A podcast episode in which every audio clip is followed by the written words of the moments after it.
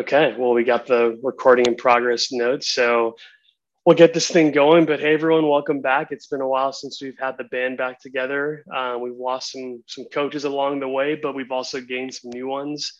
So here's to keeping a few of these traditions alive and keeping the sim going. Before we get into things, I wanted to bring in the one and only Coach Matt, formerly of Kennesaw State, and now just disrupting everything in the Northeast region as the head of as the head coach for Penn State. Matt, how's life in the Northeast region treating you? You know, um, it's been a very good year. Um, we've we've been very lucky with some of our some of our recruiting, including our you know first cycle snipe of Monmouth. Sorry, bro. Sorry. Um, um, and then we we picked up a, a unexpected uh, recruit in in uh, cycle two. I kind of I had to go. I worked that day and threw in a a, a bracket or a uh, I put it in like eight o'clock something. I put in a uh, one for somebody and I got him, and I'm just kind of waiting to see if I got person number three. And if we did, you know, we're starting full steam towards uh, relevancy in a year or two. Which which isn't good news for folks like myself who are in the Northeast and in the A10. So uh, you know, hopefully, we'll give you a rude introduction here uh, during the A10 tournament. But but good to have you back, man. This is uh, this is always a lot of fun for both of us. And for folks who don't know Matt yet, any new folks to the sim, he is our chief bracketologist in the Heat Check Sim. And just like many of us, he's got a day job that keeps him very busy. So I'm just pumped that we could both be here once again. Um, before we get rolling with the program, some housekeeping notes. Number one, we may have lost some of our Zoom or podcast muscles since the last time we brought this to you. So please bear with us in case we fumble through anything. As we've done in the past, we'll go through each conference tournament result. I'll try to provide some context setting, and Matt will chime in as results are being shared with his two cents and, and bracket implications as we go through. Then we'll get to the bracket reveal. Number two, please remember that one of the reasons Eli delivered season 11 relatively quickly is because he's going to take an extended break through, I believe, the entirety of the real life March Madness. So please stay active on Discord and know that the latest and the latest is that Eli will bring this back again for season 12 just after all the IRL stuff is over. Um, this is live on Zoom. If you are on audio only, there are slides that will be presented. I'll be sharing the media files with Eli right after this, and he'll get them up on his site. So while I'll try to share results and info as if there wasn't anything on the screen, please bear with me in case I deferred any visuals as that's what I'm looking at as we go through this. Unfortunately, we could not bring you NIT results as we didn't receive them. So if your team was unlucky and didn't make the big dance, stay on the lookout for Eli to share NIT bracket results on heatcheckcbb.com sometime this week. We will try to stay on the line after the bracket reveal so we can talk shop. And for any coaches who want to give us their reactions and talk all things Heat Check Sim, we're, we're here for all of it. Last and certainly not least, please keep going to Eli's website, drive those clicks up. Eli put this thing on the site for a reason. Uh, that's that's it to sort of uh, you know set the table. Uh, as always, if you haven't already, go get your beer, your glass of wine, your hard seltzer, whatever your favorite libation is, and, and get comfortable because we're about to get into it. Matt, any last words of wisdom before we uh, jump into conference tournament results? Yeah, no, I absolutely agree. You know, let's just let's let's keep this thing going and let's you know let's help our boy Eli out. He's done a lot for us uh, through the pandemic, and you know now is our time to uh, to to pay it back for him. And I uh, yeah, I, I absolutely go check out the site, go click around, go read the the articles too. They've got some. He's got a great team of writers. I'm not even like a college basketball fan to start. Like it's like maybe my fifth or sixth favorite sport but he's got some amazing writers on his team and they do some great work. So definitely go read their work along with clicking on the sim stuff. Yeah, uh, before Eli was chief architect of the sim, he has in, in for a long time he has been an amazing college basketball writer, uh, reporter, journalist, um, analyst, etc. So uh, so his premium stuff is is actually well worth uh, people's time in addition to to enjoying the sim. But let's get into the results. Um, before we do, Matt, pre you know pre-conference tournament bracketology notes. Anything you want to note here on the slide around last four buys, last four in, etc. It was really really close. You know, um, I I kind of tried to take a stab at figuring out the SOS, and I'm pretty sure I figured it out. Uh, it's gonna next year. We'll see if or next season we'll see if maybe I can spend some more time on it. but I'm still working on SOR. But I feel like uh, like coming in, you know, these are your teams right here to keep an eye out. If any of these teams win their conference tournament, then that's a bubble burst for somebody else, and it's gonna be really interesting to to watch and see who how many of these teams get in, how many of the teams get left out. For anyone who's new, this definitely emulates real life in terms of the drama that's that's about to unfold. So, with that being said, let's get into our first set of results the A10. So, leading off, one of the best conferences around, and one coach Matt is part of now. Nine teams with a roster rating over 12.5. Radford's best team in their history at 15.26, but St. Joe's took the regular season crown, which is fairly unsurprising for those of us who have been around. A couple of teams that might sweat come bracket reveal time, including Radford with a 44 SOR and a 46 strength of schedule. Uh, and as Matt mentioned in that last slide, VCU with a 59 SOR, 27 SOS in one of his last four teams in. So VCU might need a quarterfinals win, if not more, to breathe a bit easier. And as we get to the results, VCU gets their win against St. Louis, 72 to 59. Meantime, my Lafayette Leopards get upset by Rhode Island, while Radford and St. Joe's both score quarterfinal victories. In the semis, it's VCU again with a win, a seven point victory over St. Joe's to advance to the title game versus that Radford team that we were just talking about, who also got past Rhode Island by 10. And in the final, which team won't even have to worry about getting an at large? It's Radford peaking at the right time, winning 75 to 52 to claim their A10 title. We started this thing off with some excitement. Matt, any reactions here? Yes, I coming into the coming into this one, I securely had uh, St. Joe, St. Louis, and Lafayette in, and the two bubble teams right there are the ones who uh, who made it into the championship game. Radford, I think that even with a loss, I think they would have made it in. VCU, man, you guys got to be sweating because I think that you guys needed a win. You know, you, that win over St. Joe's is that going to be enough? I mean, St. Louis, you know, had a pretty solid record too, but I mean, you know, is that win over St. Joe's going to be enough to get him in? I guess we'll find out. Yeah, A10 could very easily have have four, if not five teams, but uh, but we'll have to find out based on all the rest of the conference tournament results.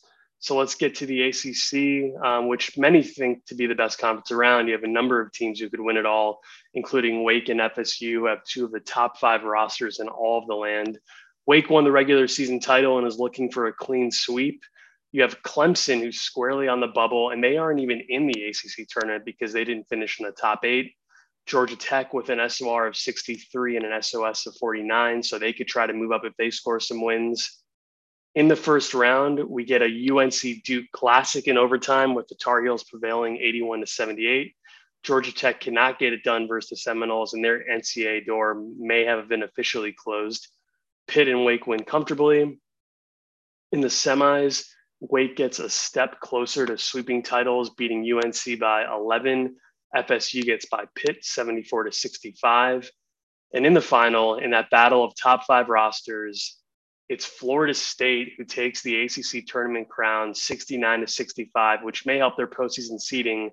And that's a team you may not want to face come tournament time. Matt, does Wake still get a number one seed even with this loss?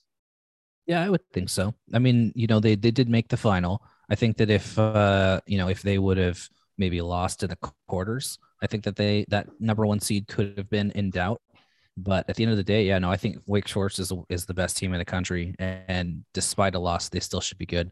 The, yeah. the one I'm going to be interested in is watching for Virginia. There, they were a team that, I mean, they did come in with a 33 SOR, but you know, I mean, a first round loss is a first round loss. So how far is that going to drop them? You know, and yeah. and finally, Clemson, you know, they didn't make it in 46. That's squarely a bubble team right there. Do is there going to be enough movement around them to keep them in the tournament? Who knows? There's a lot of potential proof points for how much Eli weighs conference tournament results based on what we okay. see with these ACC, ACC teams. So we'll find out a little bit later. Let's get on to the America East. Excuse me. Um, not sure who's active in the Discord from this conference, but Stony Brook went 15 and 1 during regular season play, followed by Albany and Vermont at 13 and 3 each. No one's in play for an at large, so it's winner go home for everyone. Let's just skip towards the end. After Stony Brook survives OT in the quarters, they get two seed Vermont in the final. And in that final, Stony Brook defeats Vermont 66 to 56 to get the auto bid. They're a 12.88 roster strength, so let's keep an eye on their first round matchup come tournament time. On to the American, where you have the best rated roster in the history of the sim, Connecticut, finishing the regular season third after an underwhelming season with a lot of upsets. Blame it on the sim gods, blame it on Eli's using last year's roster ratings. That's not for me to weigh in on, but we've got a lot of possible drama here with Memphis as the five seed, but having an SOR of 45 and an SOS of 74, and Tulsa, who finished first in the conference at 14 and 2, having a, a 52 SOR and 112 SOS. Not to mention Cincinnati, who has a 56 SOR and a 131 SOS. So those there's some stuff on the line in this conference tournament. In the first round, Memphis wins heads up against Cincy in what seems like it could be an elimination game, 70 to 65. UConn barely squeaks by South Florida, who I believe upset UConn in the regular season. The Bulls are still working on that elusive NCAA tournament berth, but they've got a great head coach in the Discord. Temple gets by Tulane uh, by three. In the semis, Tulsa does take care of Memphis, and UConn does the same against Temple. And in the final, is it those Connecticut Huskies who flex their muscles as the most talented team in the sim? It is. They crushed Tulsa 71 to 48. Matt, what do you take away from the American? This was one of those ones that just before looking at the conference tournament results, I was just like, wow. I mean, you know, Connecticut, the best team in sim history, uh, still just blows my mind. You know, even though we've known that this was going to happen for the last three seasons, um, but just looking at the strength of schedules, it just blew my mind seeing 89, 74, and then 100, you know, every all the rest of them above 100. Um, this one really came down to, you know, that Cincinnati Memphis game was basically an elimination game. I don't think Cincinnati can recover from a first round loss there.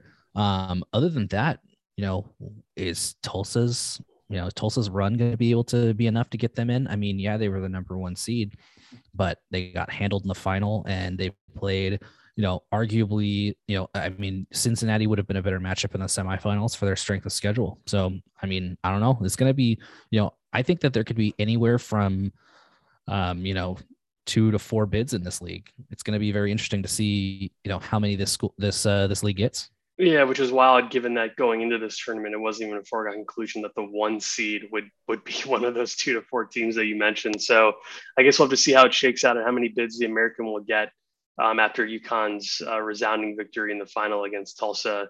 Let's get to the Atlantic Sun, where Tommy Bible's not walking out that door anymore, but he's seemingly still referenced on a weekly basis by the Discord community. Matt, your former Kennesaw State squad sewed up the one seed, followed by Citadel. Of course, this is a one bid league, so let's see who takes it. All the top seeds hold in the quarters. In the semis, we get more of the same. And in the finals, down to the wire, a buzzer beater for the ages. The ghost of Tommy Bible comes back to haunt Kennesaw State. Citadel wins in a classic 71 to 69. Matt, do you even care anymore about Kennesaw State, or are you just one of the many coaches who cannot get enough of Tommy Bible and Citadel? I I absolutely care about all my former teams. I I've I thoroughly follow. I definitely follow Idaho State, South Dakota State, and Kennesaw State to a T. Every single every single move. I'm always criticizing what they're doing, but uh, this was the year that you know four seasons ago the plan was put into motion, and you know this was the peak year, and I'm just so so proud of those guys. I wish they would have you know they would have been able to win to get into the dance again, but uh, knowing they had the one seed and they're going to make a run of the NIT. I'm just very proud of those guys. And Tommy Bible, I mean, come on, you can't be disappointed losing to the Tommy Bibles. They're just that's that's a great, very well run program, and you know, absolutely love all of the Discord stuff from the Citadel. So congratulations, guys. Well, NIT is not a terrible consolation for, for Kennesaw State, but that's where they will end up as Citadel takes the auto bid 71 to 69. All right, on to the Big Ten, where you had Purdue coming in as the one seed after going 23 and 5 and 14 and 2 in conference. We saw a down year from the Spartans, but their head coaches hit the recruiting trail hard, and Sparty seems like they'll be a force to be reckoned with again soon. And hey, they did get a seven seed in the Big Ten tourney, so maybe we haven't heard the last of them from this season even. Interesting to note that Minnesota, despite finishing fifth in the conference, has the best conference SOR at six and an SOR of, an SOS of 33, excuse me. Illinois could use a win to breathe easier as they've got an SOR of 36 and an SOS of 40. As Matt mentioned uh, in his his uh, bracketology to start this off, Michigan is squarely on the bubble as the last four in based on his end of season bracketology. They've got a 50 SOR and a 50 SOS. In the quarters, do that load? We do hear from Michigan State as they upset the Badgers by 13. The Wolverines cannot get by the Hoosiers, and we also saw the Gophers beat the Illini, so their coach might be sweating a little more than he'd like. In the semis, Purdue wins and Indiana ends MSU's hopes of being Cinderella. And in the final, in Indianapolis, two Indiana based teams play down to the wire. And thanks to a buzzer beater, Indiana upsets the Boilermakers 67 to 66. Matt, what are you thinking if you're one of the bubble teams we mentioned, or if you're one of the teams who was guaranteed to get in, like Purdue, but wondering about your seating? You know, um, I think Purdue's in a good spot. Um, the their their two wins are ones that'll help uh, even their loss will help boost their strength of schedule so that can only help their SOR. Um, I think that they're probably in line for I don't know maybe a four seed tops. You know, we'll see how that one how that turns out. Um, if you're Michigan, that is not the result that you needed. Um, you know, Michigan, I think I don't think that they have a chance. I think that they're out unless there are a bunch of other first round implosions around. Uh, Michigan State, you know, great run, but the SOR was too far down. I don't think you're going to have enough to get in.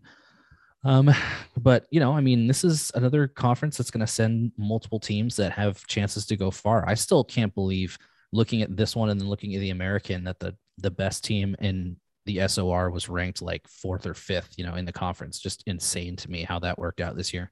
Agreed, and we'll see how that impacts our seating as well. But like you said, if you're Michigan, you are hoping there are no bid thieves uh, in this conference tournament result because you're you're hanging on by a thread after that uh, after that first round loss to the Hoosiers.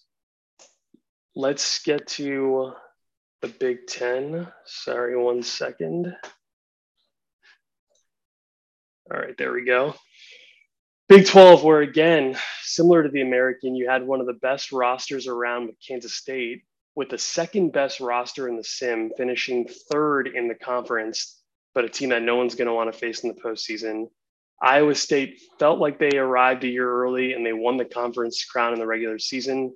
The one team that might be on the bubble here is Oklahoma State. Their first year coach left UVA and led them to a 17 and 11, 10 and 6 conference record. But their SOR is 68 and their SOS is 61, so seemingly on the outside looking in. Kansas, despite finishing second in the conference, has the third best SOR in the country and the seventh best SOS. In the quarters, Oklahoma State's bubble officially burst with a loss to TCU by one point. Kansas State will limp into the postseason a bit as they lose to Baylor 67 to 7, excuse me, 67 to 60. That seems like a bad loss. And then Iowa State and Kansas advance. In the semis, Iowa State and Kansas advance again. And in the finals, will the Cyclones add another chapter to their dream season they do not getting run out of the gym by Kansas 80 to 61. Both teams will play in the NCAA tournament, but Matt, a couple of things. What does that do for the Jayhawks seeding, in your opinion? And what does that do for Kansas State's? Or are they on the bubble now a little bit after that loss to Baylor? Um, I think that uh, Kansas is probably they should be considered to be a number one seed. Um, they have the pedigree, the uh, the SOR, they've got the high SOS, they've got the conference tournament win. I mean, I could, I wouldn't be surprised to see them on the number one line. I think Kansas State's fine. Um, I think that if you have, if you're going into your conference tournament, if you're below like a 40 SOR, you can afford a first round loss and po- still possibly get in. And at a 34, I think that they're safe. I think that they, it, it may make them sweat a little bit. They may get a lower seed than they would want originally. And the Baylor loss is not too bad of a loss. The Baylor's still above a 500 team. So you know, I mean, it could be a lot worse for uh, for Kansas State. They could be Oklahoma State, who needed at least a run to the finals or a loss to Iowa State in the semis. Got it. I mean, well, I'm so curious to see Kansas State seeding because again, they have such an incredible roster, but an underwhelming season by their own measure, I'm sure. But that might just mean uh, an even a favorable matchup in in round one. We'll see what they get, assuming they make the tournament. But let's get to the Big East and out to Madison Square Garden Seton Hall won the conference outright by two games over Villanova, surprisingly. We also saw the return of Xavier as they are squarely in the mix and I think managed by the CPU. Either way, impressive stuff from them lately. We've got some bubble stuff happening here too, as Xavier was one of Matt's last four buys with a 49 SOR and a 97 SOS. Georgetown has a 41 SOR and a 29 SOS, and they're both playing each other. So someone might be in trouble after the quarterfinals. And in those quarterfinals, Xavier gets by Georgetown 72 to, to 69. The rest of the higher seeds hold. In the semis, Xavier wins again, upsetting Seton Hall 76 to 65. And Villanova takes care of Butler. And in the finals, could Xavier just go ahead and take the auto bid? They cannot. They lose to Villanova 72 to 65. We've seen the Wildcats make a run in the tournament many times before, and they'll come in hot. Matt, what are the bubble implications after the Big East tournament? Well, um, if Xavier wasn't in after the win over Georgetown, that win over Seton Hall will definitely put them in. Um, now it's going to be Georgetown who's sitting there sweating it out. You know, they're a 41 going in, and that first round loss. I mean, albeit to a very solid Xavier team, you know, we'll see if that's uh if Xavier's uh, strength is enough to you know keep Georgetown in. Yeah, a lot, lot to unpack here. Uh, come, come bracket reveal, but uh, but an exciting tournament in Madison Square Garden. Big East does not fail to disappoint. And welcome back, Xavier, to uh, uh, to the bubble and just to the sim in general. It's nice to see them uh, at their at their their right perch. Let's go to the Big Sky, where hey, it's just awesome to have active coaches back in this great league. Southern Utah and of course Weber State. Idaho took the regular season crown. Southern Utah and Weber finished second and third respectively. Unlike in some years past, this is definitively a one bid league this year. All of the favorites hold in the quarterfinals. In the semis, Idaho gets by Montana State and Southern Utah takes down Weber State. And in the finals, for the chance to go dancing, in overtime, Idaho loses to Southern Utah 81 to 77. The Vandals will settle for the NIT auto bid, and the Thunderbirds will look to make more noise in the big dance congrats to them and their active Discord coach. Yeah, absolutely. Congratulations. To, I mean, you, you know, a former Big Sky coach myself, you know, just watching the him build the program up, just I'm, I'm very, very proud. Congratulations. Yeah, and also one of the cooler mascots uh, in all of the land. So uh, excited to see them get a first round matchup. On to the Big South, where Longwood had by far the best roster in the conference and the 49th best roster in the nation at 30, 13.74. They tied for first with Winthrop in the regular season at 13 and 3. This is also a one bid league, so whoever wins advances. In the quarters, all the top seeds advance. In the semis, Longwood and Winthrop both advance as well.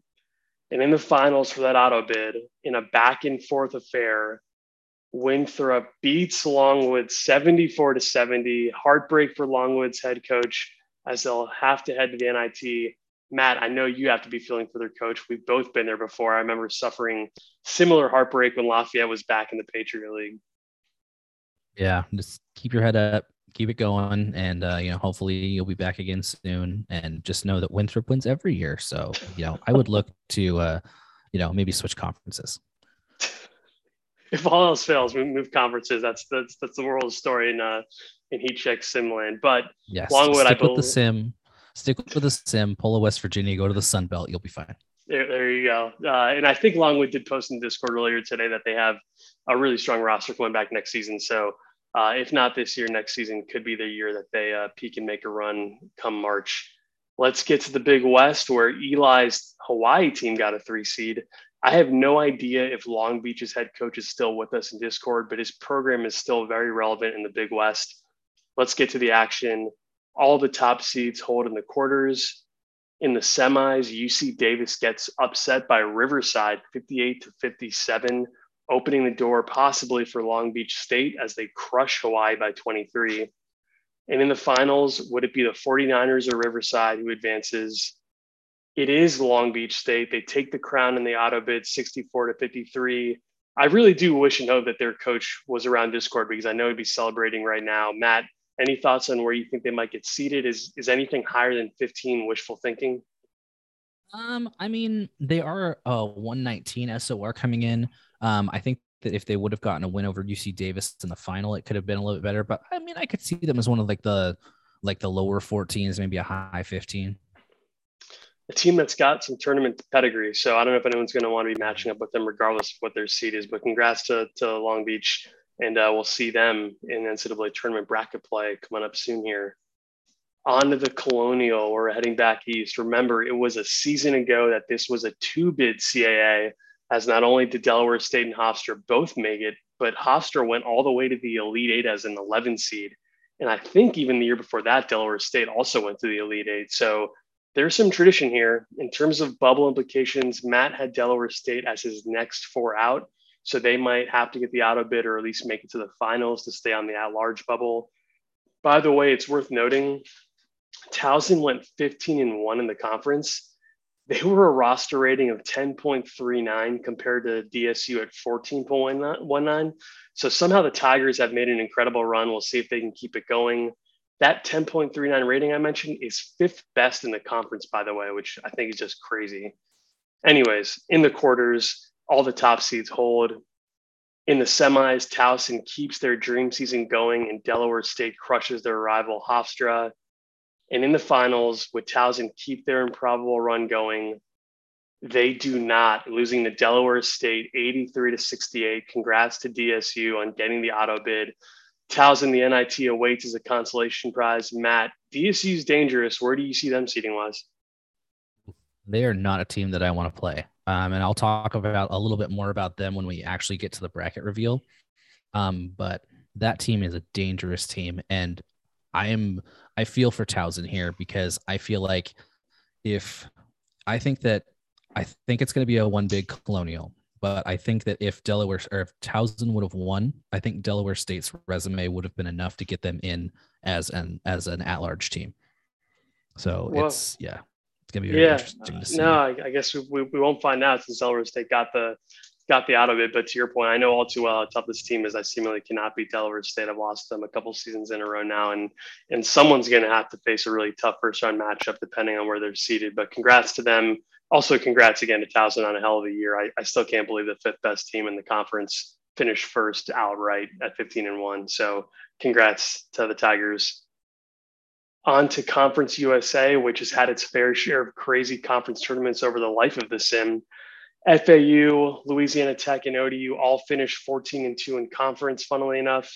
In terms of the bubble, Matt, is this a one bid league, by the way? I mean, I know ODU had has an SOR of 51, but an SOS of 174, but everyone else is in the 80s SOR wise. So do you think this is this might be a one bid league or are we gonna get multiple bids potentially? It's gonna depend on if Old Dominion makes the final. If Old Dominion makes the final, especially with a win over Charlotte so Charlotte needs to win. Old Dominion needs to beat Charlotte, and I think that would be enough to get them into in as an at large potentially. Other than that, I if anybody else wins, or if you know Old Dominion doesn't make it to the championship, I think that it's probably going to be a one bid league. Well, the Monarchs would prefer just to win the, the conference tournament outright and not to sweat come uh, come selection show time. But we'll find out what happens in the first round. All of the top seeds hold, in the semis, the ghost of Eli still lives at Charlotte as Eli's old team upsets Old Dominion 76 to 72. Got to feel for their head coach, who's absolutely one of the best coaches in the Discord community. Louisiana Tech takes down FAU in a tight one, 68 to 64, setting up that two versus four matchup where Louisiana Tech loses to Charlotte 79 to 76 out of that four spot, Charlotte gets it done. Matt, what do you think of ODU's fate now? You said that you thought if they made the final that they that it'd be good enough. What about them losing out in the semis? You know, this is going to be one of those ones where we need to see where every other bubble team makes it because I, I feel like depending on how things go, I think that I could see them if they do get in. I would see them as one of the last ones getting in, and if they don't get in, then I think they would be probably the first one that doesn't get it doesn't get in? Well, I see Old Dominion's coach on on our Zoom call. So, um, fortunately or unfortunately, he's got to stick around a little bit longer to find out his fate. But um, wild one, you know, there's no Marshall in this league. Uh, you know, having a really strong team like they did last year. So, uh, losing on the semis uh, could prove to be fatal, but we'll, we'll have to wait and find out. Let's get back to the Midwest and some Horizon action. Weirdly enough, I think Green Bay, while having the best roster rating in the league, is CPU run, while the numbers two through seven teams are all user led. Anyways, it was Illinois Chicago who took the regular season crown at 14 and 2, three games better than Green Bay. In the quarters, the Flames do win. The only upset in the quarters is Milwaukee losing to Wright State in the four versus five. In the semis, the top two seeds advance setting up the one versus two Illinois Chicago versus Green Bay. And Green Bay wins 63 to 57. Matt, a couple of things here. I mean, first, does Illinois Chicago have a shot at an at large given their SOR was 48 coming in, even if their SOS was 143? And then second, will anyone want to play Green Bay given their roster rating is over 14.0? Um, I think that Illinois Chicago has a good chance to get in. Um, they did make the final. They did, you know, beat a pretty solid Wright State team, and they did lose to a pretty solid Green Bay team as well. I think that if they don't, then I think that uh, Cleveland State's um, postseason ban would be the reason for it. Because let's say uh, Illinois Chicago plays um, Cleveland State. Cleveland State is a game better than Northern Kentucky, and who knows if maybe that slight alteration in their opponent's strength of schedule could have put them up over the top. Who knows? I think that they're squarely in just because they did make a run to the final. And yeah, I completely agree. I don't, if I'm, you know, anybody who's going to be a higher seed, I don't want to see Green Bay on the on the other side. They are just a matchup nightmare. Yeah, this will be an interesting one to watch. Uh, we've seen some great teams out of the horizon in past seasons. Uh, Illinois, Chicago, not I don't think having been one of those teams. So we'll see if they're if they're NIT bound or if they're going to squeeze in the NCAA tournament after the run of the finals, but uh, falling short to Green Bay. On to the Ivy, which has been a lot of fun to follow with Penn's head coach active in the Discord. It's been quite the rivalry between them and Princeton over the past couple of seasons. Princeton getting the auto bid in S10. They finished neck and neck the season. Princeton at 15 and 1, Penn at 14 and 2. And predictably, we would get both of those teams in the final yet again. And in those finals, Penn loses to Princeton in a one sided contest, 74 to 48. The Tigers will await their seed while Penn will have to wait a little longer to see if their name is called for the NIT. Matt, do you see Princeton as a 15 or a 16 or something else? Oh no, I could see them jumping up to being maybe even a low 13, high 14. Oh, wow. They, you know, they came in with a 103 SOR. And I mean, yeah, they did have the Dartmouth wins, not necessarily the best. And the Brown win, I mean, Brown and Yale had the same record coming in, so that really didn't it didn't matter who they played there. But you know, another win over Penn is always good for the SOR and good for the SOS. So I mean, I could see them possibly being I would I would probably say they'd be a 14.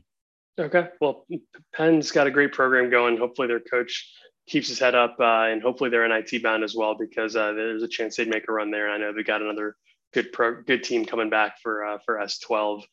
Let's get to the Metro Atlantic, which is always good for some high drama and thrills, thanks to some great coaches and some really great teams. Iona and Monmouth both finished 14 and two. Monmouth some seems somewhat safely in the field with an SOR of 27, even with an SOS of 120. They also have the 10th best roster in the country, in case folks didn't know. Iona, as Matt mentioned on his slide earlier, is living life on the bubble and specifically in that last four in category. So here we go in the quarters. All of the top seeds hold, including blowouts by Monmouth and Iona in the semis, Monmouth keeps rolling over the Red Foxes, who actually upset them last year in the conference final, while Iona gets past Canisius. And in the final, one versus two, Monmouth Iona. Monmouth loses to the Gaels 77 to 67. The Gaels officially get off the bubble and into the field. Matt, is the MAAC going to be a two bid league? And where do you see those seeds lining up if so? Uh, absolutely, it's a two bid league. Um, Monmouth, I, you know, I mean, they come in as a 27 SOR. Um, you know, they make it to the final. I could see them in the, you know, maybe the six or seven range. I mean, I think that that's kind of where they should end up. And I think that even if Iona loses to Monmouth, I think it's a two bid MAAC. Um, Iona's got a great resume coming in. While their uh, strength of schedule was a little low, you know, it does get a boost with some of these wins here. And yeah, no, I, I think that uh, two big Mac's going to be awesome. And it's going to be, uh, you know, Monmouth's going to be a matchup nightmare. And, you know, Iona's got some momentum. Yeah, I, I gotta love mid-major leagues getting uh, getting two bids. So congrats to the Gaels uh, on a great season, as well as Monmouth, who will await their seat in the NCAA tournament on to the Mid American, where Miami of Ohio finished 14 and 2. This league has depth, six teams with a roster rating over 12.5, but really only one team who's safely turning bound, and that's Miami of Ohio. Kent State is in Matt's last four in. Worth noting that Eastern Michigan was banned from postseason play uh, this season, and I think we also lost their head coach from Discord, which which sucks anyways, on to the action in the quarters. Ohio and Bowling Green pull off upsets in those four, five, and three, six matchups. In the semis, Miami of Ohio crushes the Bobcats, and the Flashes cannot beat Bowling Green, which could really hurt them, especially with any bid thieves lurking in the conference tournaments, including Bowling Green, by the way, who, despite finishing sixth in the conference, has the second best roster at 14.33. And in the finals, would Bowling Green steal a bid and get in the big dance? This one comes down to the last possession of the game where Miami of Ohio wins 58 to 55 to take the crown. And everyone in the bubble breathes a big sigh of relief. Matt, is Kent State done though after losing in the semis?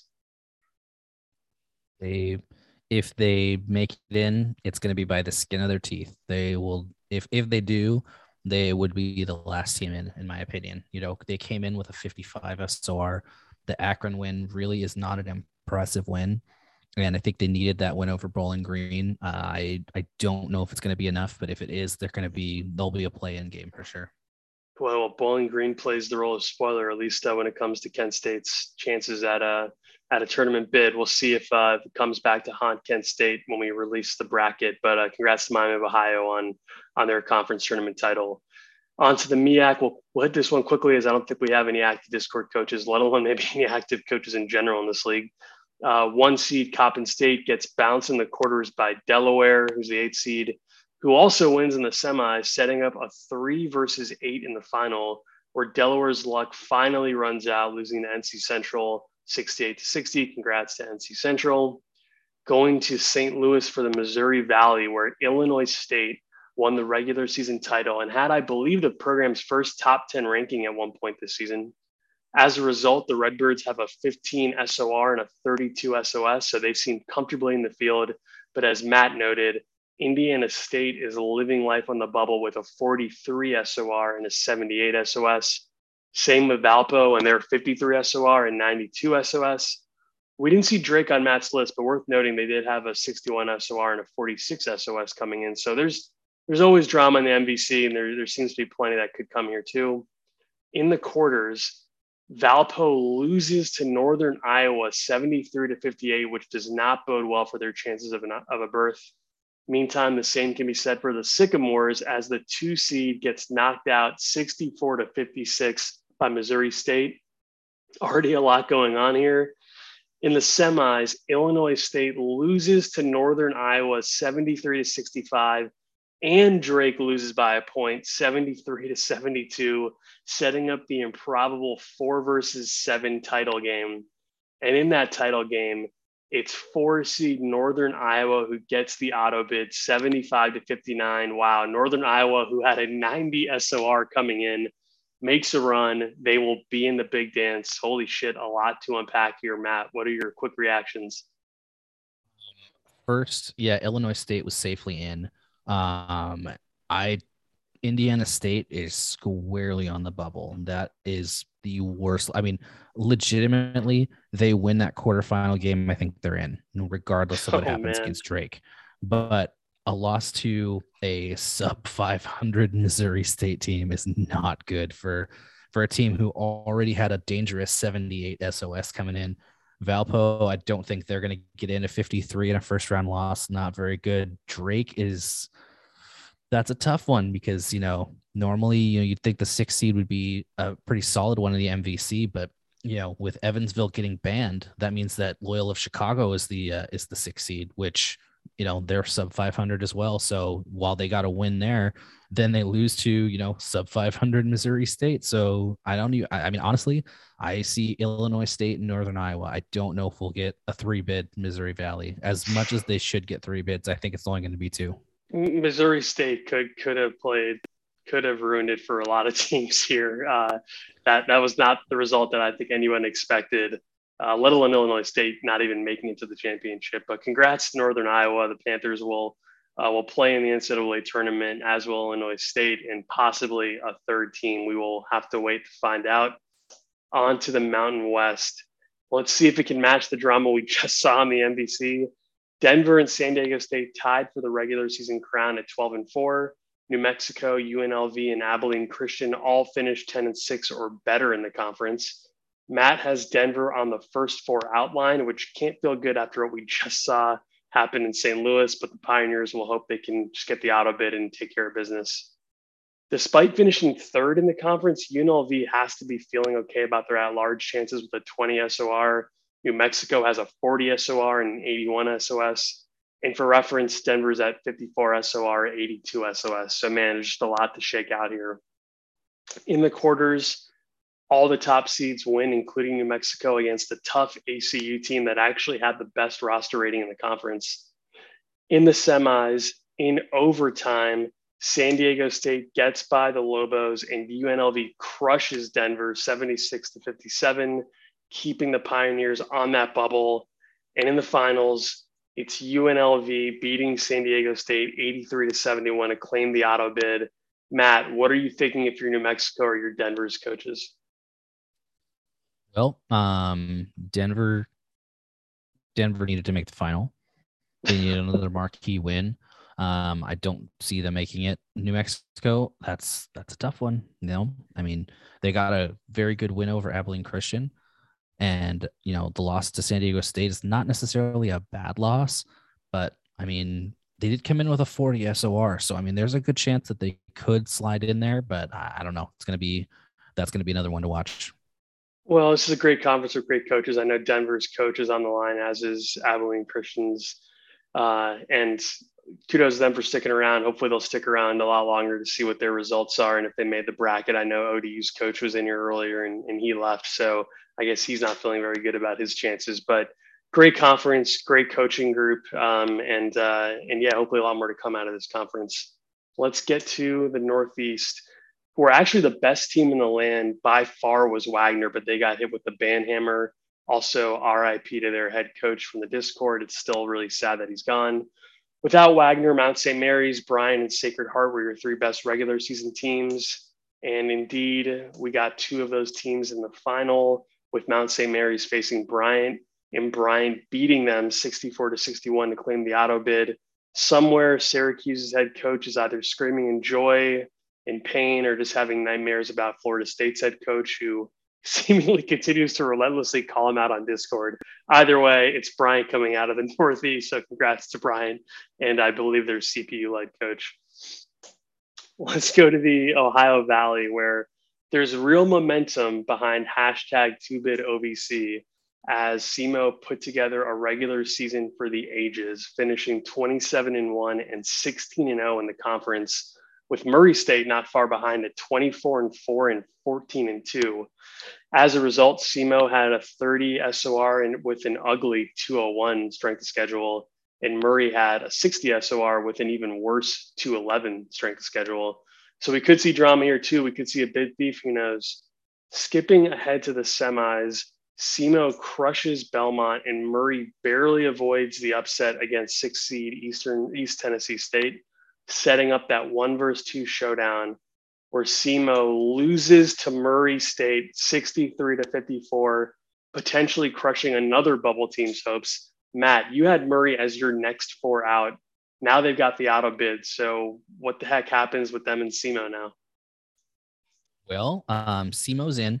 Um, they've done enough to to warrant uh, a, a pretty solid seed, in my opinion. I I mean I I wouldn't be surprised to see them below a 10 if they're if they're between like the 7 and 10 range I could I could see that. The strength of schedule could hurt them a little bit um cuz I'm, I'm not exactly sure how you know Eli goes and actually you know uh, brackets the tournament, but Murray State is a team that I think is a year ahead of where they should be, and I'll talk a little bit more about it when they uh, when we break down um, the bracket as the as the auto bit there. But you know they're a very young team, and if they go full dev this year, if they went full dev this year, they could be a force next year. So I mean, I think that they're peaking a year early one of the Sims many mysteries are Eli's bracketing principles, which I would mm-hmm. love for him to do.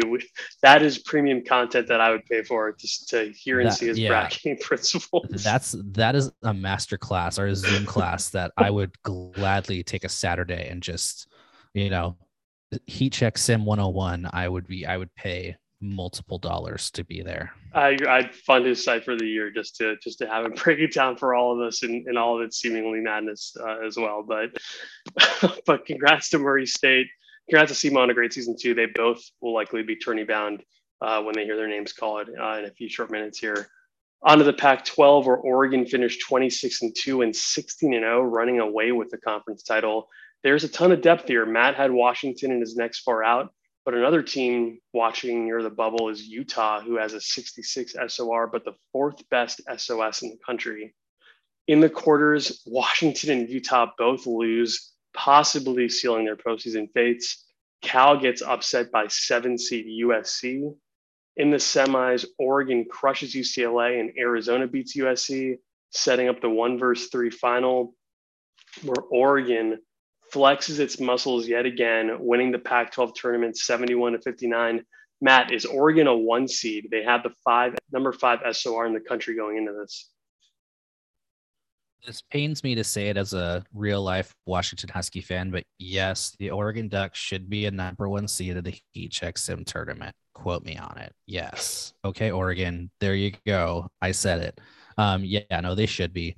Um, I think that if Cal would have made the final, I think that there would have been an argument between the two of them being so close. But Cal losing in the first round to a very, very poor USC team um, and Oregon winning should give them the number one seed in the West region. Um, yeah, as you mentioned earlier, Washington and Utah. Uh, Utah is not going to be in the tournament. That's that's crazy to say. That's considering how successful they've been the last three or four seasons. Utah not being in the tournament is going to be just insane. Yeah, for those who who maybe are new, newcomers to the pod to, to the Zoom recording podcast or even this the sim community, Utah's got arguably as much pedigree uh, in the sim as as any other team in America. So to not hear their name called will be a bit jarring for all of us probably. But congrats to Oregon. We'll see what Cal's seeding, how that's affected by their early round upset. Um, but congrats to Oregon on, on sweeping both the regular season and the conference tournament title. On to the Patriot, where Holy Cross and Army were the two best teams. And indeed, they were the two teams in the final, with Holy Cross capturing the Patriot crown 74 to 62. They have a 12.45 roster rating, so they can make some noise in the NCAA tournament. Let's move to the Sun Belt, where West Virginia now plays very randomly. And indeed, since joining, they got a one seed in the conference tournament after finishing 15 and one in conference, as did Louisiana. And they played in the final. And in that final, West Virginia wins the auto bid 74 to 61. It is worth noting they have a 13.93 roster rating. So that's also a team that can make some noise in the big dance. But congrats to the Mountaineers on their auto bid out of the Sun Belt Conference onto the SoCon, which everyone loves to follow on Discord thanks to the great coaches in this league. Rivals Tennessee Tech and Wofford both finished with 14 and 2 conference records. Also, not not sure if anyone's heard from the VMI coach, but they got a fourth seed in this tournament. And that coach was he was awesome. So hopefully he comes back and joins the Discord again soon. Both Wofford and Tennessee Tech are outside the top 75 in SOR, so this might be a one bid league. In the quarters, all the top seeds won comfortably except for Liberty, which got upset. In the semis, Wofford crushes VMI and Tennessee Tech beats UNC Greensboro. And in the finals, we get the matchup we wanted one versus two. These two teams in their roster ratings only separated by 0.09. And in the end, it's Tennessee Tech winning the championship 67 to 54 congrats to them. This is a tough one for Wofford, but we know they'll come back strong as usual. Matt, any predictions on where Tennessee Tech and their 13.55 roster rating gets seeded? Well, you know, um, as a 100 coming in with wins over uh, below 500 Samford, um, a below 500 UNC Greensboro, and a pretty solid Wofford. I mean, I don't think that I, I don't think that they will be above the play-in game. So I think that maximum they should be a 13. 13. Okay. Well, they're going to be dangerous wherever they're seeded and and just a, a great conference to follow along with. You actually one of these conferences you hope gets two bids, but it doesn't look like it's going to be very likely. But congrats to Tennessee Tech on on that that conference title, um, the right excuse me the, the, conference tournament title, and to Wofford we'll see uh, if the NIT is awaiting you sometime soon. Let's go to the SEC where six more with six more tournaments left, by the way, before we get to the bracket reveal. Mississippi State and their fifth best roster in the country ran away with the SEC, finishing 15 and one. Ole Miss sits in Matt's next four out with an SOR 58. You also have Missouri, LSU, and Florida, all with top 40 SORs. In the quarters, Missouri does beat Ole Miss, which might officially burst the Rebels' bubble. Meantime, Georgia springs a one point upset versus LSU as the sixth seed. In the semis, Mississippi State destroys Missouri by 23. But we also get another upset as Georgia defeats the Gators 75 to 69. So in the finals, it's one versus six. All the bubble teams are hoping and praying that Mississippi State takes care of business in this lopsided matchup. And their prayers go unanswered as the slipper still fits. Georgia making an epic run through the SEC tournament and making the big dance, winning 75 to 69 Matt, what just happened here? Um, the shocker of the century just happened here. I mean, you know, looking at the bracketology coming in, I mean, Georgia has a pretty solid pedigree, you know, coming in 15 and 13, 67 SOR, but I mean, a 15 and 13 against the eighth strongest schedule in the country. You know, I mean, they they are battle tested. And you know, that win over LSU, you know, an up and coming LSU program, and then that really close win over a very solid Florida program. I don't even think that those two wins would have put him in the tournament, but you know, going over, yeah, I'm pretty sure answering Purdue's question um, is B Fox still coaching them. I believe he is. Um, so congratulations to him. But uh, yeah, um, Georgia making that run just absolutely crazy. And you know, if I'm one of those teams that's on the bubble, yeah, and that's that's one less spot right there. We, we tend to see it happen once or twice in these tournament results, and we've already seen it a few times with between them and Northern Iowa and a few others. But congrats to Georgia. I don't even know if they bother to tune in uh, to the Zoom, but uh, they'll be pleasantly surprised at this result, knowing that they have got the auto berth to the NCAA tournament. Let's go to the Southland. Uh, and we're almost done here, folks, in terms of the conference room results. Most of these schools are CPU run. New Orleans has been a conference powerhouse and they continue to do so, winning the title 82 to 73 over Colorado State. Let's get to the summit. South Dakota State finished 15 and 1 in the conference, followed by North Dakota and San Jose State at 13 and 3 apiece. North Dakota gets upset early in the 2 7, which get, gets us to the 1 versus 3 in the final, where South Dakota State completes their run, crushing the Spartans of San Jose State 83 to 58, getting the auto bid congrats to them. They just seem like they're consistently always a good program out there. Let's quickly hit the SWAC, where again, I don't know how many head coaches are active in this conference. It was Arkansas Pine Bluff and Texas Southern all season as they both finished 15 and 1 in conference. And you guessed it, they both also took a game off each other. Indeed, they played in the finals with Texas Southern winning the rubber match 66 to 60. So congrats to them, a perennial power out of the SWAC.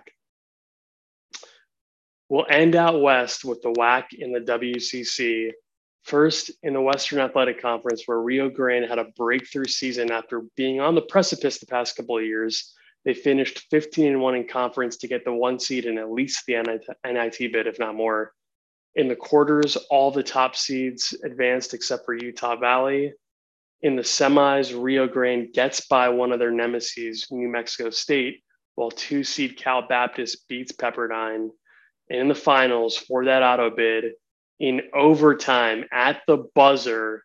Rio Grande beats Cal Baptist 77 to 75 to get to what I believe is their first ever NCAA tournament bid. Congrats to them. amazing stuff. A story of perseverance in building the program the right way. Uh, congrats to them. They've got a good coach in the Discord as well. And last, yes, congratulations, congratulations to them. Even though I'm still angry at them for stealing a recruit from me in season one. it's, it's, season one. Yeah. So Matt, Matt had the bad juju put on uh, on Rio Grande for for a, a decade running, or at least ten seasons. But uh, I guess moving to the A10 made you maybe a little bit more of a of a happy, positive coach and let letting bygones be bygones. But congrats to Rio Grande uh, on their first bid, I believe, again in the NCAA tournament. Last but certainly not least, the WCC, which has had a ton of drama in the past. This league's super competitive, four teams rated in the 13.0 range or higher. The USF Dons went 15 and 1 to take the regular season title. Gonzaga, Loyola Marymount, St. Mary's all finished 11 and 5, crazily enough. LMU and USF seem like they're in decent shape to get at larges, but Gonzaga is sitting at 69 in SOR, so it might take a tournament title to get them in. In the quarters, all the top seeds advance except for St. Mary's. In the semis, the Dons crush San Diego, and Gonzaga sneaks by LMU 80 to 78, moving one step closer to that auto bid.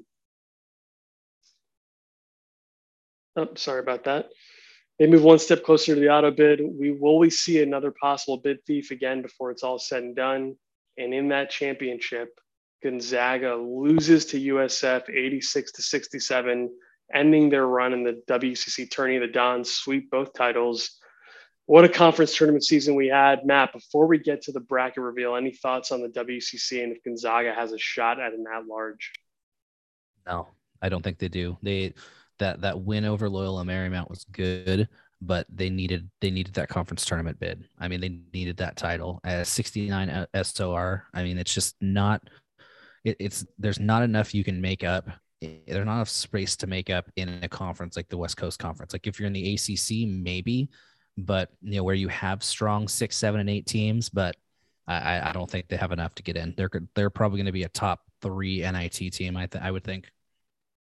Well, that's that's not what they like to play for, but that might be the fate that they're relegated to, depending on how it all shakes out. But congrats on the Dons, who I believe make maybe their first tournament, or at least one, first one in a long time. Before we get to the bracket reveal, and apologies for the formatting error on the slide, I think that's what threw me off there. But before we get to that bracket reveal, let's get Matt's final bracketology. For first time viewers, remember that Matt posted his end of regular season bracketology on Monday then I shared these conference tournament results with him, and this is what he produced after that. So these are truly his last predictions. He did not get a sneak peek at the final bracket until after he sent me this. Matt, run through this. Uh, run run us through this for real quick. Yeah. So um, on the left hand side there, you can see all the auto bids. Uh, Thirty-two of those guys. Um, you got your 36 at large bids here, and um, I put those in I, originally had put them in the order uh, that I thought that they would be in, with the last four being down at the bottom there. But then I decided to just alphabetize the columns. I figured that'd be a little easier. So teams, you know, some teams on here that uh, you know we should keep an eye for. You know, you've got uh, let's see, LSU's in there. Illinois. I put Illinois, Chicago in the tournament. I have New Mexico in. Um, some of those other bubble teams. Um, if you look on there, let's see Arizona Butler. I'll just I'll just read them off for you so you guys can uh, the people who are just listening can hear them too. So we've got at large bids. We've got uh, Arizona Butler, California, Illinois, Duke, Illinois, Chicago, um, Florida State, Illinois State, Iowa State, Kansas State, Lafayette, Loyola Marymount, Louisville, LSU, Minnesota, Memphis, Mississippi State, Missouri, North Carolina, Monmouth, Pittsburgh, New Mexico, St. Joe's, Purdue, um, St. Louis, Southeast Missouri State, San Diego State, Temple, Seton Hall, Tulsa, UCLA, VCU, Wake Forest, Virginia, Wisconsin, Xavier. And then my last four in, I have in the play in games, I would have Missouri, New Mexico, Tulsa, LSU. My first four out, I have Georgetown, Michigan, Old Dominion, Clemson. And then my next four out, I have Indiana State, Denver, Kent State, and Drake. Wow. Well, it's sad to see that the next four out would all be mid-major teams, but but hopefully one of those teams can sneak in. This is high drama. There are a lot of teams that are on that proverbial bubble. So let's see what happens as we get to this bracket reveal. we're going to go bracket by bracket. The, um, the first two brackets, let's see this. Yeah, here we go. This slide. The first two brackets, the East and the South, will meet in one half of the Final Four. The West and the Midwest will meet in the other. We'll uh, we'll go through this bracket by bracket, like I said, and then we'll we'll uh, save some time at the end for for discussion. But onto the East region, where you have the one seed out of the East Wake Forest. So Wake Forest does get that one seed. They will play 16 seed winner of NC Central and Winthrop. So that's NC Central and Winthrop as your 16s. Eight seed Wisconsin out of the Big Ten, and they will face off against nine seed Kansas State with the 17.13 roster rating, getting a nine a nine seed out of the East. Five seed Connecticut the best team in the sim roster rating wise gets a five seed against 12 seed winner of VCU and Illinois. So you've got two teams that potentially run the bubble. I don't think we talked much about Illinois, but VCU and Illinois will be facing off in that 12 versus 12 play-in game. We'll go through the rest of the bracket. Four seed Florida will face off against 13 seed Stony Brook six seed Monmouth in their 15.4 roster rating will go up against 11 seed Delaware State. So the battle of mid majors will rear its head once again in the NCAA tournament as Monmouth and Delaware State will get each other in six versus 11. Three versus 14, St. Joseph's out of the A10 and 14 seed South Dakota State out of the Summit. In your 7 10 matchup, it is Duke out of the ACC against 10 seed Temple out of the American. And then lastly, out of the East, we have two versus 15, Arizona coming out of the Pac 12, squaring off against those Ivy League champions, the Princeton Tigers.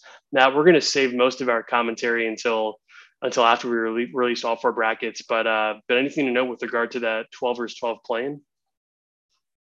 Yeah, I did not think Illinois dropped as I didn't think that they would drop as much as they did. That really surprised me. Um, VCU getting in, they absolutely should. They always seem to get hot at the right time, and they could be a very dangerous matchup. Even though you do have, you know, the the best team in sim history right there in the five seed. Yeah, we'll spend some time on these uh, after uh, we release the rest of the brackets. But needless to say, some interesting results here.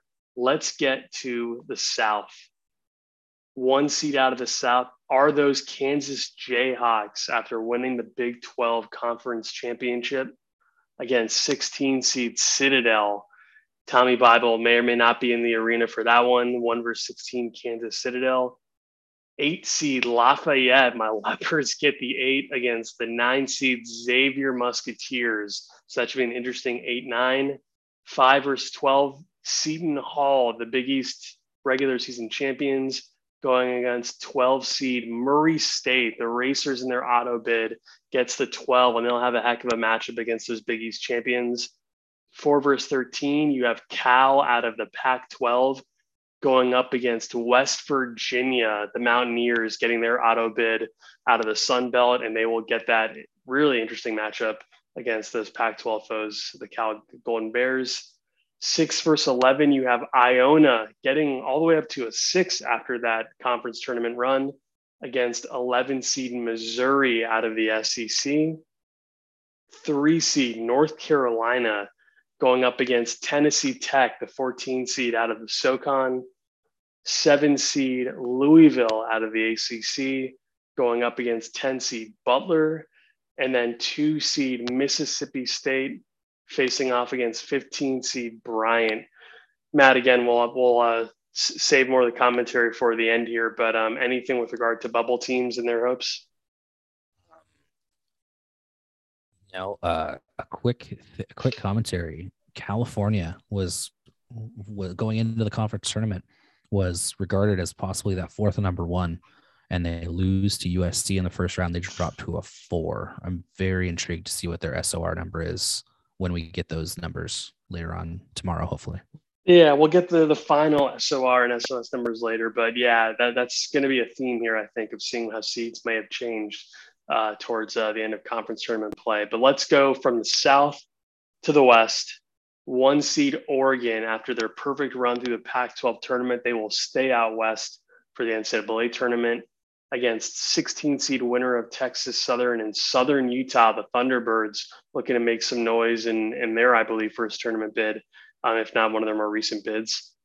Eight versus nine, you have SEMO getting the eight against Loyola Marymount out of the WCC. Five seed in the West, Purdue, the Boilermakers find out their fate. They will be five heading out to the West Coast, playing against Georgia, that SEC auto bid berth.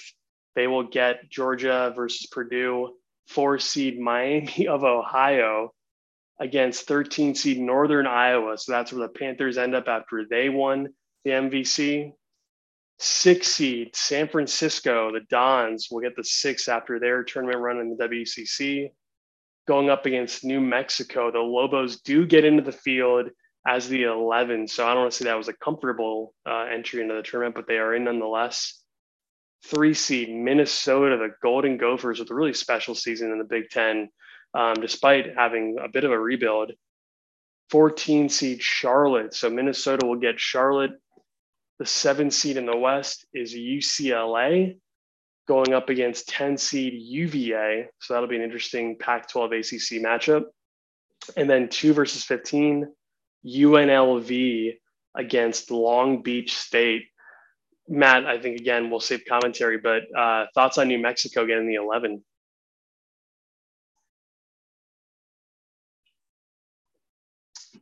Hey, Matt, are you still with us?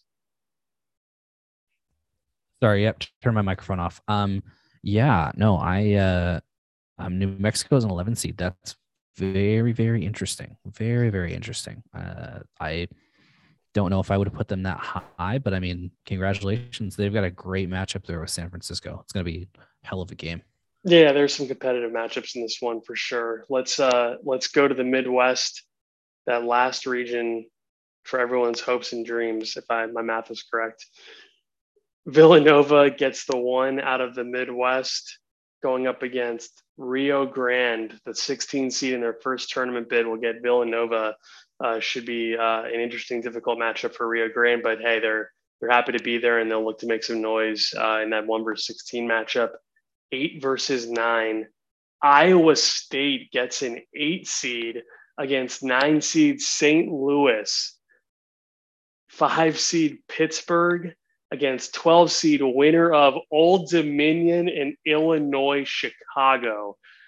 Wow, two teams from mid major conferences both getting in that play-in game out of the 12. Four versus 13, the Indiana Hoosiers in that four spot against 13 seed Green Bay. Six seed Illinois State going up against 11 seed LSU out of the SEC. Three versus 14, San Diego State going up against Holy Cross out of the Patriot. Seven versus 10, you have Radford after their A10 conference tournament title facing off against 10 seed Tulsa out of the American. And then last but certainly not least, the two versus 15, Florida State on the heels of their ACC tournament title going up against New Orleans out of the Southland. All right, we are we are done revealing the bracket. There's a lot of stuff here, Matt. I guess before we get into a bunch of stuff, thoughts on ODU and Illinois Chicago? Well, I I thought Illinois Chicago was safer than they were, and uh, Old Dominion. I I'm gonna say I, I would go out on a limb and say that those are the last two in, and kudo congratulations to ODU because I, I, did not think it would be you guys. I want to say that in the bracketology, I think I put Memphis in over over Old Dominion, but congratulations to ODU. They're going to be, you know, that's a, that's a really tough team. That's a team that could definitely give Pittsburgh fits in the second round, or if they, or in the first round, if they can get past uh, Illinois Chicago. Yeah, uh, I mean, I didn't expect to see ODU's name called, and apparently neither did their coach because he left the Zoom call. Actually, I think he might have rejoined uh, just just in time to hear his hear his name called. I think I see ODU uh, ODU's icon here in the Zoom. But well, let me share a couple of thought of thought starters and questions, and then we'll actually go bracket by bracket, and then uh, we would love to bring in some coaches who want to share their real time commentary. But number one, congrats to the OVC who did indeed get two bids with SEMO as an eight seed and Murray as a twelve. Matt, any bubble teams you felt were deserving who didn't get in? I'm surprised in this play-in game here, especially after the semifinal loss uh, in the Conference USA for ODU. Um, but any teams that you felt particularly got the shaft based on what you saw? You said Memphis, I think. Um, you know, I think I, I, I for some reason thought I think I'm gonna have to go look at the the numbers afterwards. But yeah, I thought Memphis got in. I don't think they got shafted per se, but the thing that's just really interesting to me is like I wrote down a list of the teams that didn't make it in, and I mean, for those of us that have been here since S1, I mean, you're looking at Cincinnati, Georgia Tech, Gonzaga, Michigan, Michigan State, Oklahoma State, Utah, Washington. I mean, those teams right there are like blue bloods in our, in our, our sim, and none of them are in the tournament. It is just mind boggling. It's going to make for you know, it's, it's, I'm very excited to see some new faces in here, but it's just, I think this, this kind of signals maybe a shifting of the tides. Maybe we're starting to see, you know, some that we're not going to, you know, not to be the, those top tier blue bloods all the time. Maybe we're going to see more of the the mid tier teams kind of make that rise to the top and hopefully be there for a long time. It's very nice to see a bunch of new teams, and I can tell you for a fact, as a former um, Prestige Five Six Southeast person, they're all rooting for LSU to win as many games and get out of that prestige level as possible. Well, I mean that's what makes the sim great is that you've got a lot, a lot of parity and and just a lot of random teams that have built up some really strong programs um, I'll plug in Lafayette in there, even though I don't know how strong we are, uh, and we'll see how we do in this tournament. You had Matt, you had VCU as last four in before the conference tournament results. They made a run to the A10 final, but they still got in the play-in game. Does that make you think the Bid Thieves really hurt their chance or hurt their cause to not or to avoid that game, or was that still where you would have slotted them in that plan? Um, you know, I probably would have put them a little higher than than that because I mean they did have a couple of solid wins in that tournament. But I mean, at the end of the day, you know, it just goes to show you that, you know, they came in as a 59 SOR, won two games, lost in the final, and they were last team in. So it just goes to show you that where that margin of error is. You know, if you're in, you know, if you're between that 40 and 60 range, you know, you got to get to the final or you got to win the thing because you're not guaranteed to get in. Yeah, nothing's promised, especially when you're living that life in the bubble. Uh, to change gears a little bit, because we're on the slide, how did Iowa State get an eight seed? They finished 14 and two in the conference. They made the conference tournament final. They went, they did go two and seven against quad one teams, which I guess might have been their downfall. But you win the Big 12, and your reward is a tough first round matchup against St. Louis and a possible second round matchup against Villanova. I just that one stuck out to me when I was when I was going through this to be fair, I think that if their second round matchup would have been against, you know, the higher seed, if it would have been against like a better team like Oklahoma State, then I think maybe they could have, you know, it would have improved them a little bit. But then again, I mean, I can see that maybe their SOR dropped slightly. I mean, they were in the seven range just coming in. You know, at 29, technically, if you kind of average it out, that would be, you know, a low eight seed. So I mean, they're I mean it's it's kind of right around where I thought they would be. I'm going to be interested to see where their final SOR is and kind of compare that to to this and see maybe they didn't move up as much as we thought. Maybe the teams around them kind of did. There was some more movement than we thought. Yeah, I'd love to see the. I'd love to compare the non-con schedules between them and Kansas State too, because both got similar seeds. But um, I assume Kansas State probably played a tougher non-conference schedule given how strong their roster was. Um, how much do you think conference tournaments were rewarded here? I mean, similar to Iowa State, Kansas won the tournament title and get got a one. UNLV won the MWC and gets a two seed. You had them at a six. You had UConn as an eight going into the conference tournaments. They move up to a five. You had Miami of Ohio at an eight, and they moved all the way up to a four. I just there's a lot of disparity here, and, and I think part of it is conference tournament results and how influential they were. But you also had Wisconsin as a five in your bracket based on the end of end of season SOR of 19, and it looked like they were right there. And then they lose in the quarterfinals and drop to an eight seed. Sorry, I got a couple more of these examples, but you know, Duke had an 18 SOR, loses in the quarters, drops down to a seven seed. You mentioned Cal already. Um, their SOR was four going into the Pac 12 tournament. So uh, again, I think we're all waiting for these nitty gritty stats to get released. But man, the conference tournaments really, really threw a jolt into the system. I don't know. What are your thoughts?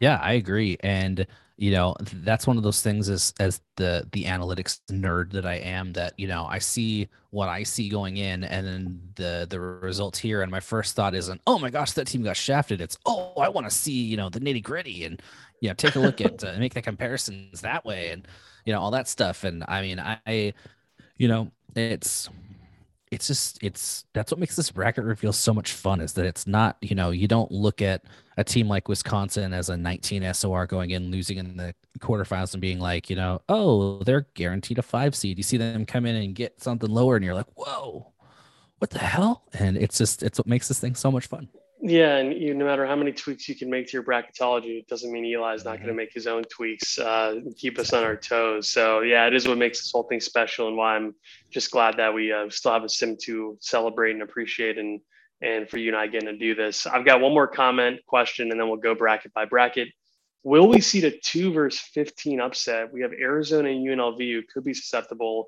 Princeton and Long Beach both have tournament pedigree feels like you might have to put the three seeds on notice too. That's where you get St. Joe, South Dakota State, UNC Tech, Tennessee Tech, um, and then Minnesota, Charlotte. Uh, I think is the three versus fourteen, and San Diego State, Holy Cross. So it might be the four thirteen, but no, I think that is a three three versus fourteen. Excuse me, but any of those lower seeds on alert based on what you saw.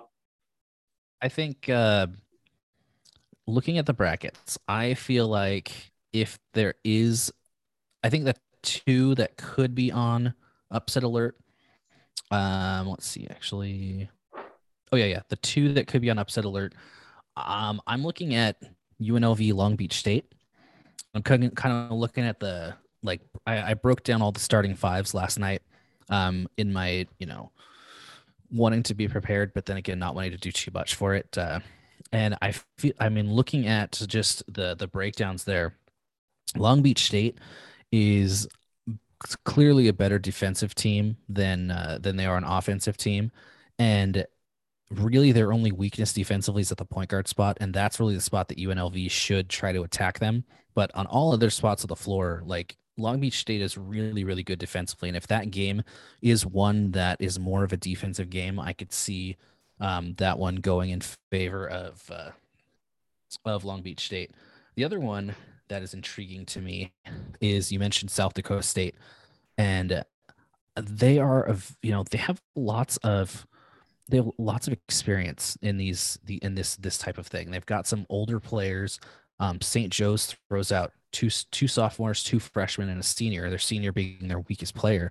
Um, but I think that that's a game that I could see an upset going purely on South Dakota State having that experience and that senior upperclassman leadership. Yeah, we'll see how experience comes into play again. To for folks who've been around for a bit, we did see uh, Eli share some experience and seniority stats, uh, and you just wonder if there's something in his engine that uh, that influences outcomes come turning time. But let's go to bracket by bracket, and then after that, for coaches who are hanging around and want to want to chime in, we'd love to hear from you. Bracket by bracket out of the East. Okay, so I got a couple of thoughts, comments this may not be the region of death, but it's absolutely the half bracket of death. Three of the top five rated teams in the sim are in the top half of this bracket. A monumental clash with two mid majors in Monmouth and Delaware State. Again, you hate to sort of see them face each other as opposed to taking on some power fives.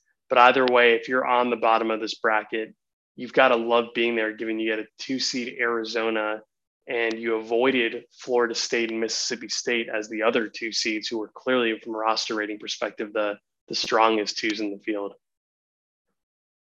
Uh, how about that, Wake Forest? Congratulations on uh, getting the number one overall seed. Um, you're going to face off with the best team in sim history in the Sweet 16. So, congratulations. Um, yeah, I, it's you know, UConn had to go somewhere, and unfortunately for Wake Forest and their their dream season, UConn is right in the path to uh, to their national championship hopes. Um, I uh, I was doing I got to do some I, I did two quick breakdowns on on this bracket. The two games that I'm really looking forward to, at least first round and play in. Like I'm really looking forward to that Illinois um, VCU game. Um, it is a strength on strength game. Uh, VCU is is better defensively. V or sorry, VCU is better offensively. Illinois is better defensively, and they're both really really close in their ratings of their starting fives.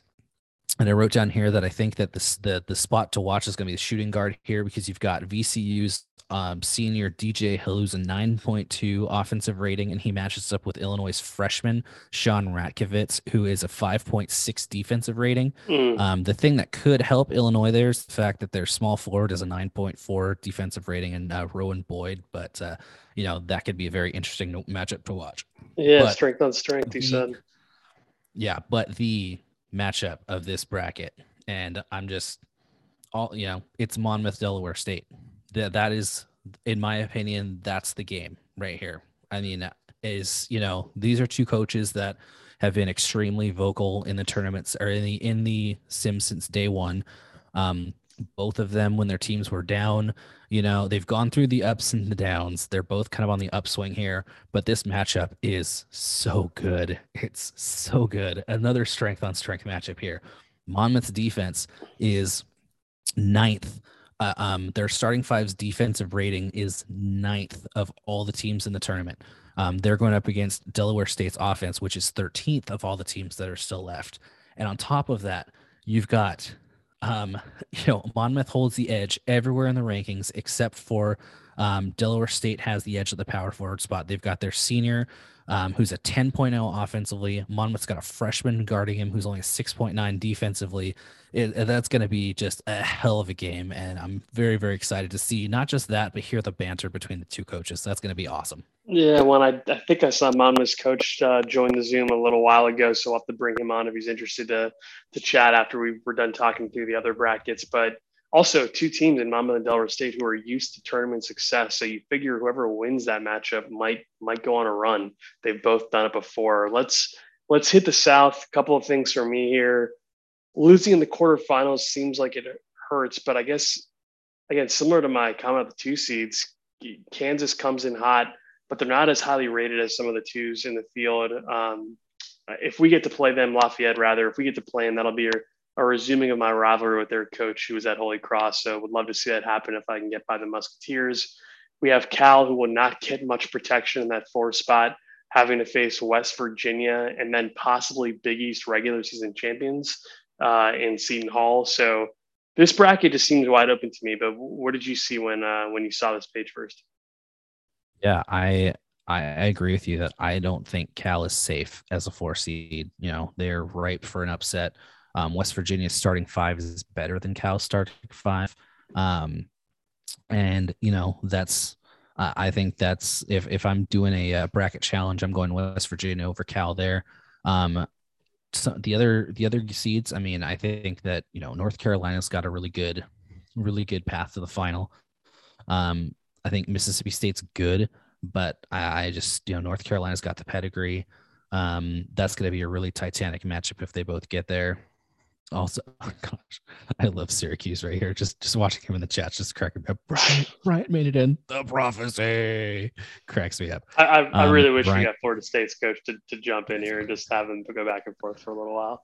That would have been fantastic. I hate to tell you syracuse um, but i have bryant's uh, um, starting five ranked 67 out of 68 teams so they ain't going anywhere. Um, but uh, yeah, just just I think this is a well balanced bracket, and um, you know I think that uh, you could see there's a potential for big upsets here. I would not be surprised to see a 12-13 matchup between Murray State and West Virginia in the in the second round. I really like that Murray State team, and they're just they, they're going to build some momentum going into next year, where they're going to be a very very very tough out yeah, I think you could see a lot of mid majors uh, advance to at least the second round. So I'll be curious to see how it all plays out. But um, some fascinating matchups again. I think out of the four brackets, this seems like the one that um, could be the the least predictable. For the West, again, you hate to see mid majors playing each other. So Miami playing Northern Iowa sort of sucks. But what a second round matchup we'd get if it was Purdue and Miami squaring off. Also, I don't know if there's a weaker pod than the 6 11 and 3 14 games. You have a guaranteed Sweet 16 game with a team that will at best be 13.91. And in general, that bottom half of the bracket, anyone in there has to feel really great about their draw.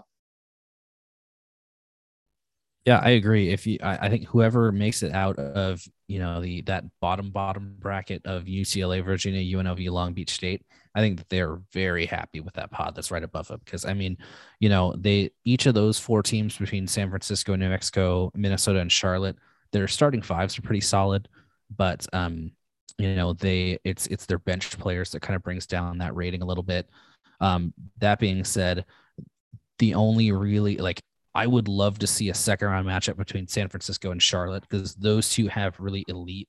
Like uh, San Francisco's offense is, is elite, ranked 12th um, of all the uh, the teams left, and uh, Charlotte's got the 11th best defense um, rated left, and uh, Charlotte's got a bunch of senior leadership as well. So, you know, there are some some interesting matchups there, but I mean, I I just I feel like uh, you know whoever the the favorite it's going to come out of the top half of the bracket, and the bottom half of the bracket's just going to be. I mean, it's it's not going to be a, a, big challenge for whoever comes out of the top. No, and, and we don't have the math. You know, we don't have the the the magic of Eli Sim to understand how much advancing in the tournament is worth uh, in terms of you know prestige and income. And you know his whole income and expenses model. But again, for any of those teams they've got to they've got to be feeling good about their chances to get a little more income uh, by by advancing in what is again just I mean objectively a very weak part of the draw again relative to the rest of the bracket. Also,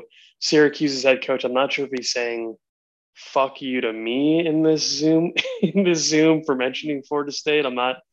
Uh, I'm not. I, I was to you. Okay, gotcha. I was like, first, first, first, this guy is, is you know telling me that I should use Discord for our uh, Zoom for our our reveal, and then he's uh, throwing cursors around the Zoom. Yeah, that f- yeah. the first one was to the was to the Florida State one. The second one was to me because I saw it come up right after I said that Bryant was the second worst team and they weren't going anywhere. I immediately looked to the chat and saw that one pop up there. well, I think I like the Florida State coach a, um. a little bit more now. Uh, I think I think I think it's all starting to make a little bit more sense. But uh, Syracuse, just FYI, Nevada did not make it. I know you would have claimed that as a as a victory for you two if Nevada somehow snuck into the field. Let's go to the Midwest and then we'll bring in any coaches who want to who want to jump on and chat. This actually might be the region of death, given you have five of the top 15 rosters in the sim all in this region. Radford is lurking in that seven spot. I think if memory serves, we've seen some mid-major runs come out of that seven spot, and I think specifically out of the A10. Florida State is officially on notice uh, based on who wins that 7-10, assuming they get past New Orleans, which which does have some rich tournament history of their own. And then don't forget, Tulsa did win the American outright, despite having very mediocre advanced metrics. So interesting Midwest uh, Midwest region here. Yeah, here's the thing about this one that's very interesting. If you take a look at, uh, at just the starting fives, take the bench players off, um, Radford has the is a 15.78 between their starting five. Tulsa is a 15.32, both top 16 of the teams left. On top of that, Radford is top 15 in both offense and defense. That's a that's definitely a sleeper team right there. That that's a team that, you know, if they you know, hopefully the bench doesn't pull them down too much. But uh, you know, those two teams, that's going to be a very, very good matchup. The other thing that's really, really cool about this, and you, you won't see it on the, the rankings on there, but if you average out the ratings of the starting fives for the in the eight nine matchup, um, Iowa State's average ranking is a 14.16, and St. Louis is a 14.14. So they're a little close there. And then if you do the uh, the same with the 6-11 matchup, Illinois State's is a 14.64 and LSU is a 14.62. So you've got two extremely close matchups here that I think are going to go down to the wire. Um, if I'm going upset special here, um, ODU to the Sweet 16.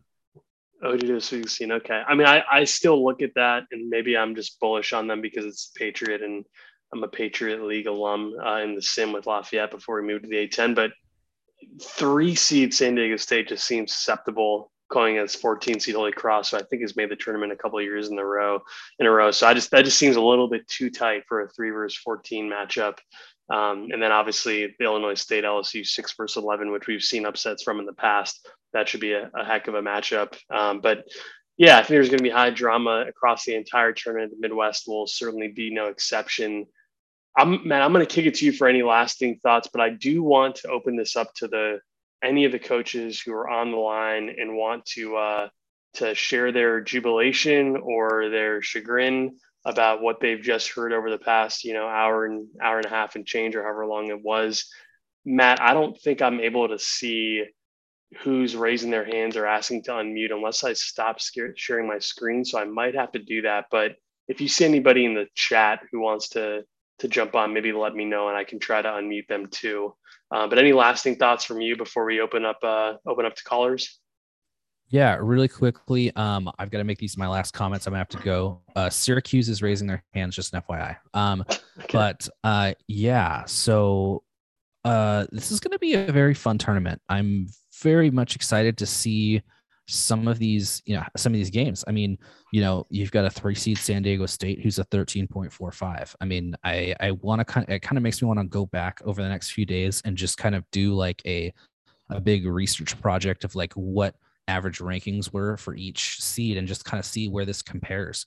I mean, it's it seems like we're having a lot of we're seeing a lot more higher seeds with lower ratings, which for you know a, a team that is kind of on the rise and maybe a team that uh, you know that that is kind of a mid major. You know, it just shows you that if you you know find the right thing and you find you know that diamond in the rough, you could possibly you know you could still get a three seed and not be resigned to a six, seven, or eight or nine or whatever. So I I agree. I think, there's some luck of the draw, so to speak, in terms of you know even what conference you play in and the opponents you play in. Because yeah, if San Diego State can get a three seed coming out, that's that's a heck of a uh, heck of a path for them um, relative to some of the other folks that we've seen. You know, who've got very talented rosters and and we'll have much lower seeds going into this tournament.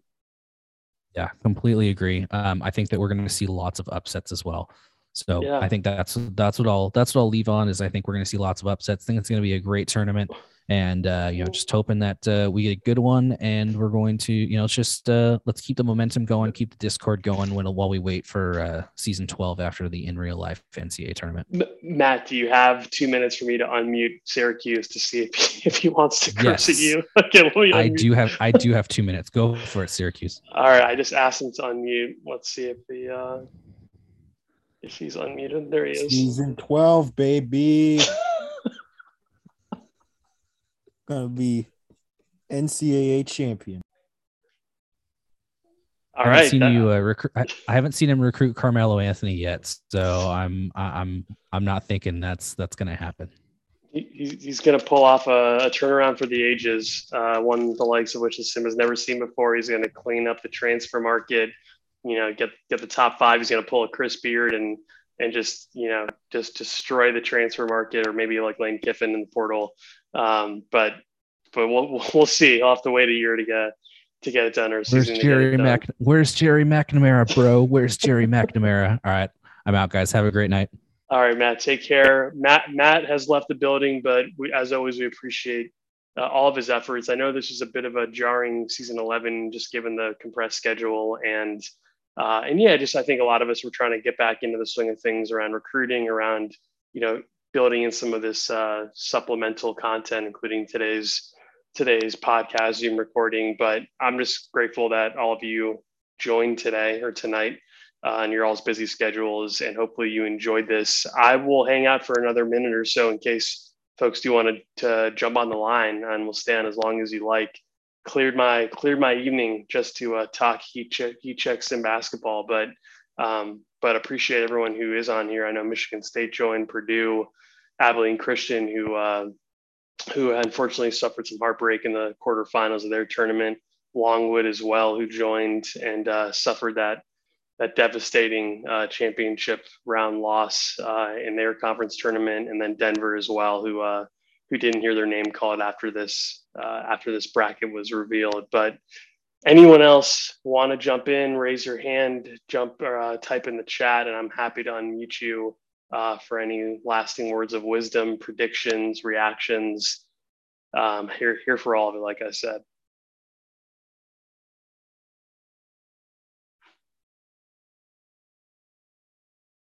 All right. Well, I'm getting a thank you from from ABC's coach, which is, is greatly appreciated. I'm glad you guys glad you guys enjoy this. I, I, will be the first to admit it's is as much fun for me to put this together as it is for uh, hopefully for you all to listen thanks for allowing me to fumble through some of this as I build my my Zoom recording podcasting muscles back up after a hiatus myself. But uh, this is yeah, this is this is a thrill, and uh, and I probably waste more time than I care to admit putting this stuff together. But uh, but thank you all for your contributions for being a really active Discord community. Uh, it's uh, it's a welcome respite for uh, for those of us who work day jobs and would rather be uh, fucking around on Discord talking about heat checks and basketball. So with that, I will let you all go. Have a great night. Congrats to the tournament winners. And for those who did not make the tournament, be on the lookout on Eli's website for NIT bracket results. And hopefully you'll hear your name called uh, when it comes to the NIT. But thanks again, guys. Have a great rest of your night.